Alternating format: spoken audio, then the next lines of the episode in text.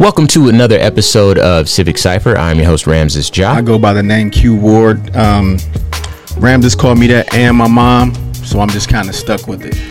Yes, indeed. Uh, and we are back up in your one more again. Uh, great show lined up for you today, so be sure to stick around. Um, we are going to hopefully have a little fun this show. Um, I wanted it to kind of settle, but there was a stand-up comedian who had a special come to Netflix, and uh, he brought up some really interesting points, some some themes that we talk about here on the show. But uh, to have someone else say them, it was just kind of like reassuring to know that these things are being talked about outside of you know more serious uh, platforms and then also for folks who may have seen it or even may not have seen it um, it gives us an opportunity to just you know give you some perspective into what life m- might be like for your brothers and sisters of african descent um, in addition to that we are also going to be talking about um, kim potter and and the trial that she's uh, dealing with right now. Um, she is the officer that you know we talked about on the show before. She was trying to apprehend a suspect who was fleeing, and she says that she meant to grab her taser and instead grabbed her gun and ended the young man's life. And so now her trial is underway, and I have some thoughts on that that a lot of people might not like, but you know, we, we do have to talk about these things and, and hopefully we're going to get through them. And of course, a lot of other things to stick around for as well. So, uh, yeah, so just stay tuned. A lot coming your way. Uh, but first, we're going to talk about this Michael Che. So, uh, first off, have you seen that? Uh, um, oh, wait, first off, we're going to do Ebony Excellence. I'm getting ahead of myself here. So You got excited. yeah, man. Um, so Ebony Excellence, I do want to shout out uh, Megan Thee Stallion because uh, she graduated from college this week and uh, she used the hashtag Megan the Graduate. Um, you know something funny? That's dope. Megan the Graduate is dope. yeah, but I, I don't know why she doesn't call herself Megan the Mare. because Megan the, the Stallions are male horses and mares are women horses. But you know that's beyond what Well, we're talking about here. borrowed that from us, and by us I mean men. Like Oh, yeah. men refer to women that are as a stallion. Okay, that's fair. That is true. But anyway, um, yeah, she graduated. She walked across the stage. I got a chance to see the video. Loved it.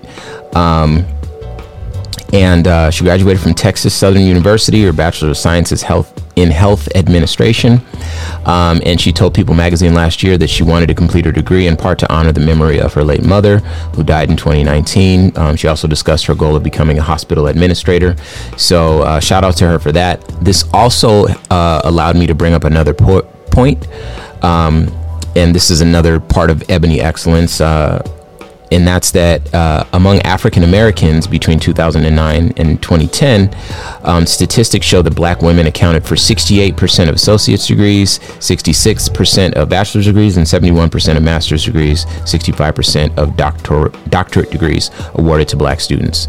So women are doing, black women are doing a lot better than black men. Um, and then uh, the other part of this is that by both race and gender, uh, the study also shows that black women are enrolled in college at a higher percentage rate than any other group, including white women, Asian women, and white men. So shout out to Megan Thee Stallion, but also shout out to black women for really, uh, you know, uh, making their education a priority. Can't make this up, man. This is this is an awesome thing to see. So black women leading the world in everything positive. It seems. hey, that's that's what we need. We need more of that. So, um, uh, oh yeah, and and real quick, I do want to uh, let you know I was using Huffington Post and Essence magazine to uh, source that material there. All right, so now Michael Che, Shame the Devil. Have you seen this at all, Q? I have. I've seen it twice. Uh, a bit more subdued than his last special. Um, but I think it's because he was tackling some even more serious topics. His his last special, um, Black Lives Matter, had just lit fire. And I remember watching that special because he said in jest, you know, it's controversial for black lives to matter Isn't that crazy? and he just kept saying it over and over again because it should have as ridiculous as you may have thought it was for him to say it over and over again, it should have been ridiculous for it to need to be said in the first place. I, rem- I remember him saying, uh, he's like, really? Semantics? And it just shows just how juvenile that whole response, that all lives matter response Yeah. is to that. But, you know, as it turns out, um, like Dave Chappelle, uh, this guy is willing to go in that direction and you know handle that dead on. Now, I don't want to tell his jokes. You know, for those who haven't seen it, I really want you to um, go and watch it. And if you haven't seen it, Watch both specials if you have time. Sure, sure. But if you haven't seen it, um, I can't promise. I, I will just say spoiler alert. You know, I'm going to try not to tell the jokes, but I do want to kind of make the points. You know, this is, you know, a national, global platform. You know, and again, with him bringing up some points that we talk about on the show, it just is meaningful for us to revisit them. So one of the things that he said, he says, "I feel." American until I'm around something very American. And I know that you know what that means, but you may not know how that feels, right? So it's interesting. You know, there's something that I say all the time um, because, you know, people approach me and a lot of, you know, we're critical of a lot of institutions in this country, especially on the show. We're very critical of, of the way policing is done, the way voting is handled, especially in poor communities, black and brown communities, etc. Um, and a lot of folks, a, a convenient way of, inconvenient for us, but a convenient way for them to attack our various positions is to call us anti American um, like we don't love this country. If we don't love this country, we can just leave or something like that. It's it's very dismissive and it doesn't really engage, right? And you know, I always thought that that was a flaw. That's flawed logic. It's a flawed argument, and it never holds up when it's direct. It like directly in my face, you know, on social media or whatever. Of course, people can get off whatever they want, um, and you really have to rope someone into into a conversation that they're never prepared to have. I promise you that. Not with me, at least. Um, but you know, we do love this country. You know, I, I, I think I'll speak for most of us when I say that. You know, I probably even venture to say I speak for the vast majority. You know, I can't say all of anyone. You know, but you know, the country itself is not bad. You know, the coun- this is a rich country. This is a country that has made some some notable progress in a lot of areas, and of course, you know, there's a lot, long way to go. But for everyone to just be comfortable, oh, we elected a black president, um, you know, that isn't the finish line. You know, there's some really measurable, um, tangible, statistical things that we are really trying to accomplish. You know, Barack Obama we love that, but that was almost symbolic in nature, right? And it's still the exception to Exactly. the rule. Exactly. Look at every other president in our history, Well before and since. More of the same. Absolutely. So, um, I equate this to my ch- my child or my children. You know, um, we'll we'll pick one. I have two boys. Either one of them, right? My child, right? I love my child. I love this country. I want my child to be better, no matter what he's doing, no matter how good you think my child is. I want my child to be better. I want my child to always strive to be better. And even if he's the best that he can be, to still push himself to be even better than that. Right? I think that's something that can coexist with love, right? And granted, I would not criticize my child because my child is not an adult. But when I think of the United States of America, I think of it as a mature enough country to withhold, withstand some criticism, right? Doesn't mean I don't love the country, right? So, um, you know, when Michael Chase says this, I feel American until I'm around something very American. What he's talking about is how about the flag, right? On holidays, when we see that flag, it matters. You know what I mean? Like, especially like, you know, uh, national holidays. When we go to the post office, you see the flag, you know, maybe a fire department or, you know, a school, you know, you see that flag waving. I pledge allegiance to the flag. This is a part of all of it. We all grew up here, right? We see these war movies. We want the USA to win. Still the good guys and always will be. This is our country. We were born here, we'll die here, right?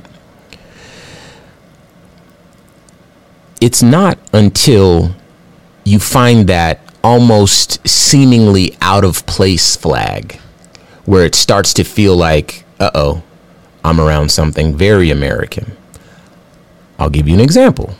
If I'm driving down the road and I see a truck, it's a truck. It belongs on the road with me. If I'm driving down the road and I see a truck with a flag hanging out of the back of it, I feel like this person is racist. That might sound like an insane leap. You know, I know that if you're listening to my voice, you might feel like, oh, this is just somebody who's super patriotic, or obviously this is a Republican person. That's that's their deal or whatever. But for me, it's almost like my mind goes to the worst possible place. Like this person would rather me not live here. Because if I wave the flag, I'm I know that I'm being patriotic. This is my country. This is our country. We love it. We celebrate it. It's, you know. I think a semantic that you just I, I'm going to get to it. didn't even do on purpose. This is our country is different than this, Th- this is my country. right? And and over there, it's only this is my country, right? Or when they say this is our country, it's they It's their, our excludes Yeah, it's exclusive. anyone It's else, not. right?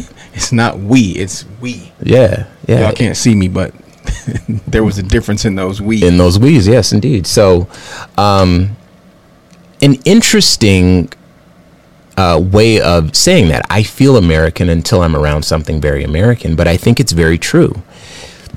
It it just feels different. Um, and i do want to share this. Um, dr westenberg who's a sometimes contributor to the show here uh, dr camilla westenberg she works with the naacp comes up all the time. Um, she took me to meet uh, Jesse Jackson a few months ago, and uh, you know this was a very democratic, very blue organization putting on this event, and you know all the people there obviously subscribe to similar um, political ideologies and beliefs, but they were passing out flags, and I'm wondering like, wh- why is everyone passing out these flags? And then Dr. Westenberg told me something. She said, This is our country too. And we cannot let them take the flag. We cannot let them give the flag a different meaning from what it actually means. This flag represents us too. And so ever since then, I the same flag she gave me, it hangs out in front of my house. Along with my everyone is welcome, no matter what language you speak sign. I have like a yard sign that says that, and then I have a huge Black Lives Banner Black Lives Matter banner uh, in my garage. So all those things can coexist. Um, but I just, to his point, I feel American until I'm around something very American. I thought that was such a potent bar that I wanted to to address that. So moving on, there's something else he says. You know, um, in the special, he asks, you know, um, the way the way it comes up is like uh, when you're talking to a, a non-black person. Uh, perhaps most notably a white person, and you say to them, Do you love America? Very easily they can say, Yes, I love America, right? Um, but, you know, and the joke was when you ask the same question to a black person, Do you love America? The black person's response will be like, Well, I love Brooklyn. I You love Compton. know? yeah, like Harlem is dope. so um, that's another thing that's very telling, right? So Q and I have been very fortunate. We've traveled to all the states. In fact, uh, my 50th state, I'm going to Alaska in January, so um, I'll, I'll knock them all out. But uh, there's no one who's been to more states than me because I've been to all of them. And um, I know that feeling because I've driven through Bucksnort, Tennessee. You know, I've been, I had to stop at the Waffle House. I've shared the story. You know, we've been pulled over in Mississippi. That's a story we've shared many Multiple times. Yeah. Yes, sir. Um, and if you look back on it, I, the the craziest thing is, I mean, we both know this. We drove through Alabama. We drove through Mississippi. There's no way to say Louisiana, Texas, all of them, all of them. But those two in particular, you know this because we talked about it. There's no way to say that those places weren't absolutely gorgeous. Oh my God. Just the majesty of the lay of the land. Just a beautiful place. But if you were to ask, do I like them? Alabama? Are you, cra- you know what I mean? Um, and it's because, you know, I think to Michael Che's point, certain parts of this country don't feel very welcoming. Um, it feels like you're going to have a tougher time, you know, like those sundown towns. You know, that's still a real thing, you know, in a lot of places.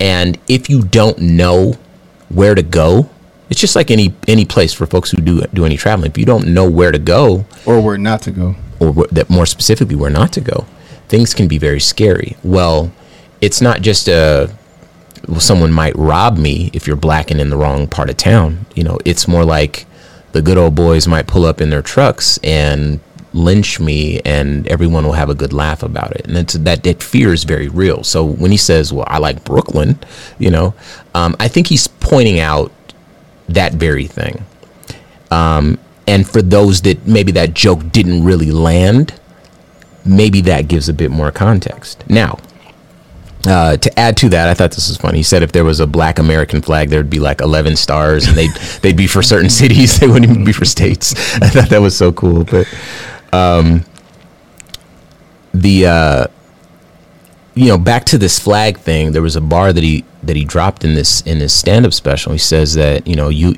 you might find more Puerto Rican flags in a black neighborhood than American flags, and